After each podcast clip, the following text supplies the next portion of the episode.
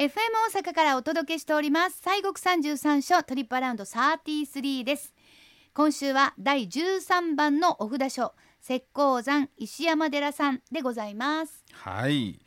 石山寺さんもね、えー、お寺でございまして、はい、バスツアーでも行きましたけれども、ね、行かせてもらいました。あとね、はい、あの別にまたあの収録もしたりとかして、そうでございました。あのご縁を深くさせていただいているところ本堂でね、収録させていただきましたけどね。ありがとうございます、はい、えー、石山寺さんでございますけども、あの滋賀県の大津市でございますね、うん、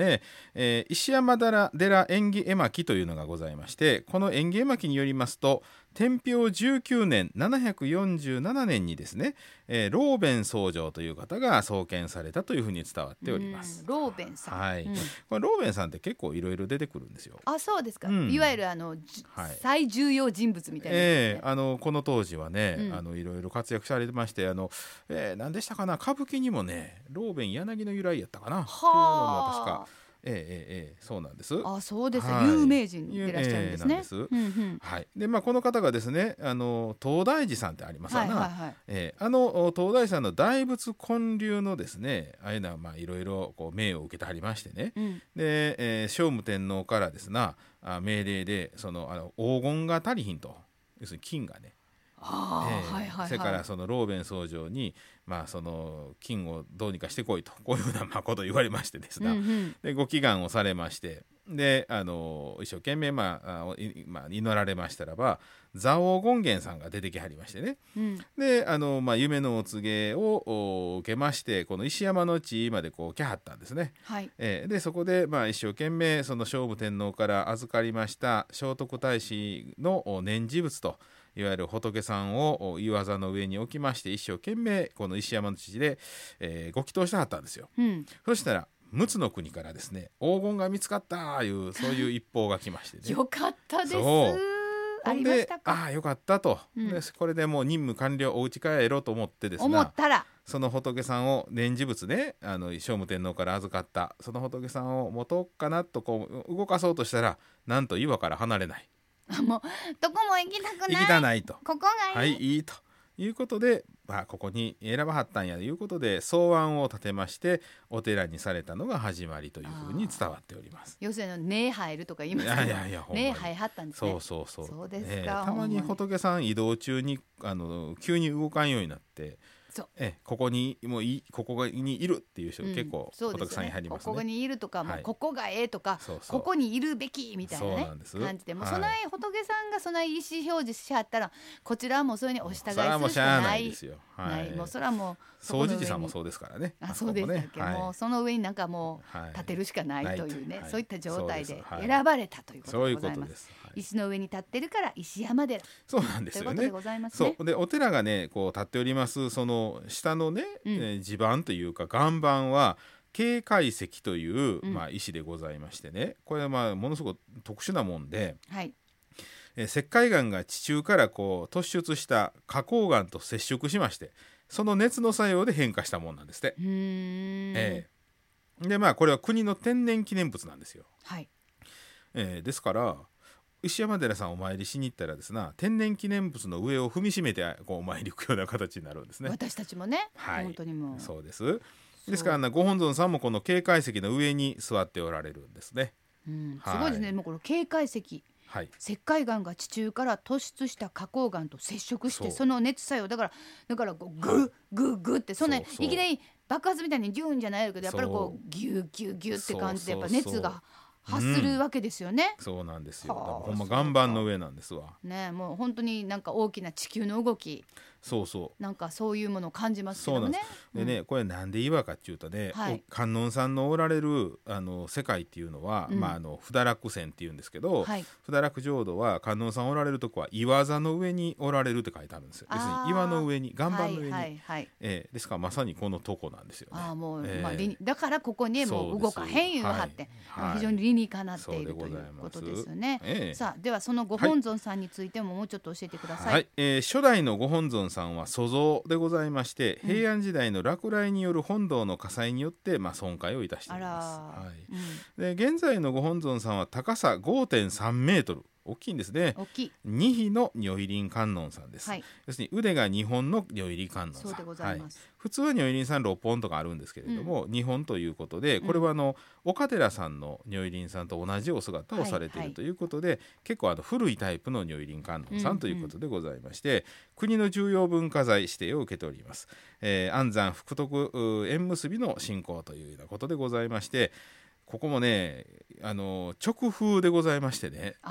はあ、日本で唯一なんですよ。今残ってるっていうかね、うんうん、えー、33年に一度要するに秘仏でございまして33年に一度お扉が開かれます。開かれる。ただしその時はですね直使という天皇さんのお使い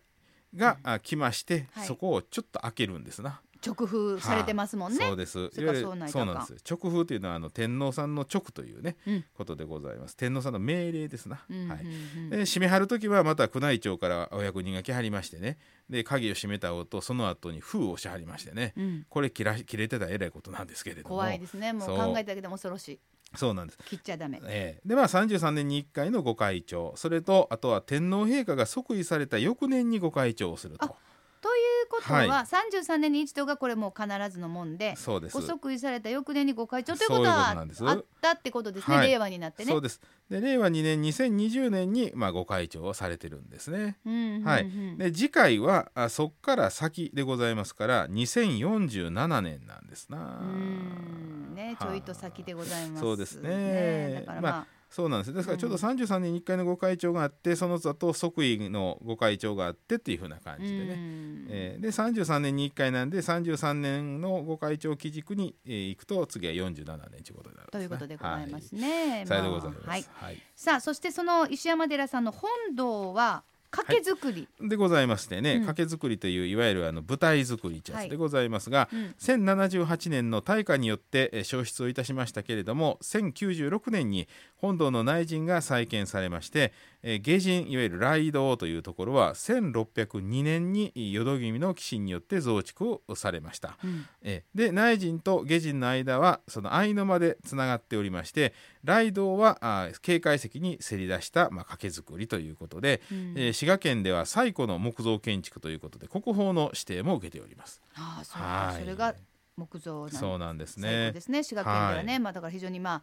大切に守られてきたものということだと思いますが、はい、でもまああのもう広いんですよね。そうそうそう。でもいいろんな見どころがございますもんね。他にもね。えー、他には1194年に源頼朝の寄進で、えー、建立されました多宝塔ももう日本最古でございましてね、国宝に指定されておりますしご本尊はあ鎌倉時代を代表します仏師、えー、会計による金剛会の大日如来さんでございます、うん、えー、またご本尊を囲みます支店の柱。支店中はですね金剛会の諸尊と五大尊がまあ描かれておりましてその壁画も重要文化財ということでございます。でまた鎌倉時代に頼朝により寄進されました、えーえー、淀君によって修理されましたその東のこの大門ですね。とか鐘楼鏡像なんかも重要文化財たくさんあるということでございます、ねまあ、あの行かれると見応えが非常にある、はい、そうでございます。いうこととあと紫式部とも非常にゆかりのあるお寺ということですよね。はい、そうでございます昔は平安時代はねあの石山詣っていうのは大流行しましてね、うんうんうん、えー、これはあの、まあ、16番の清水寺と奈良のあの長谷寺さんと、はい、あの石山寺さんっていうのが観音の印見する寺ということで、うん、まあ、霊言新たかなとこや言うてですね平安時代に言われたことで、うん、まあ、この長谷詣石山詣なんていうなんで、まあ、大変こうブームになったんですが、はい、え特にこの石山寺さんはですね、えー、この平安期在この女性の間で大流行しておりましてね。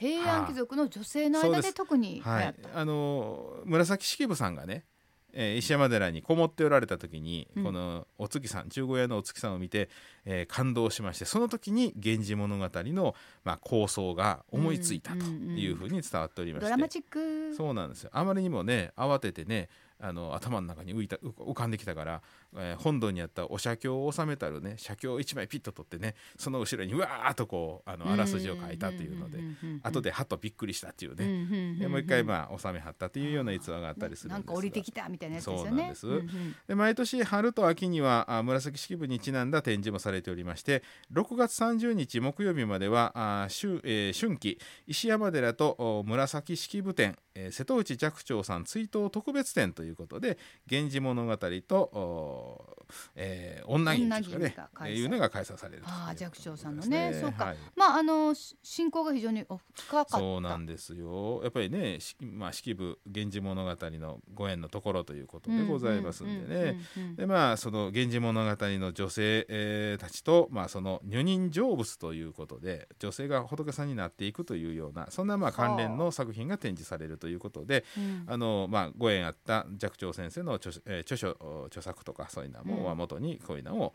展示されるということでまあ、別途中学生以上300円小学生550円ということが必要でございます。そういえばあの、まあ、その女人とか、まあ、女性の話で言いますと、はい。ええ、住職さんもあのそうなんですよ。女性がこの度なられたとそうです。以前ねあのこの番組にも何度かご出演いただいておりましたあの和和塩龍下さんというね、はい、副住職の方でございましたけれども実はね年末にね去年のお座すが亡くなりましてね。そうね。そうなんですわ、うんうん、まあ、大変本当お世話になったお座すでございましてね、はい、誠残念なことでございまして、うん、でまああの複雑の、えー、龍下さんが、はい、お座すに就任されるということで、えー、石山寺の歴史上初めて女性のお座すが誕生するということでね、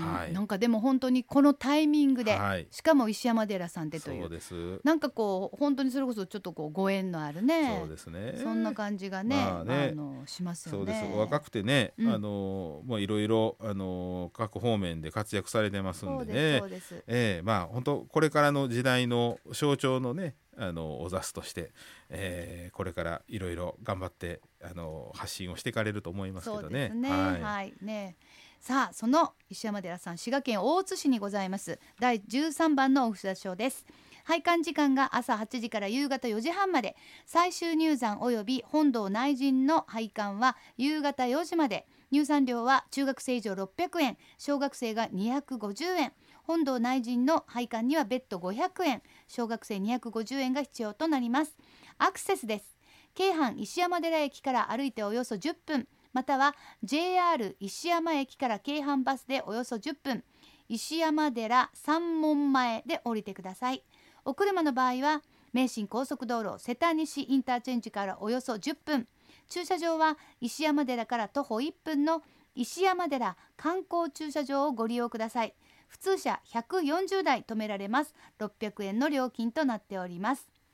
それでは森さん今週もご神言をお願いします。はい、えー、石山寺さんは如意輪観音さんでございまして「はい、オン原田ハンドメイウン」というご神言でございます、えー、3遍お唱えいたします。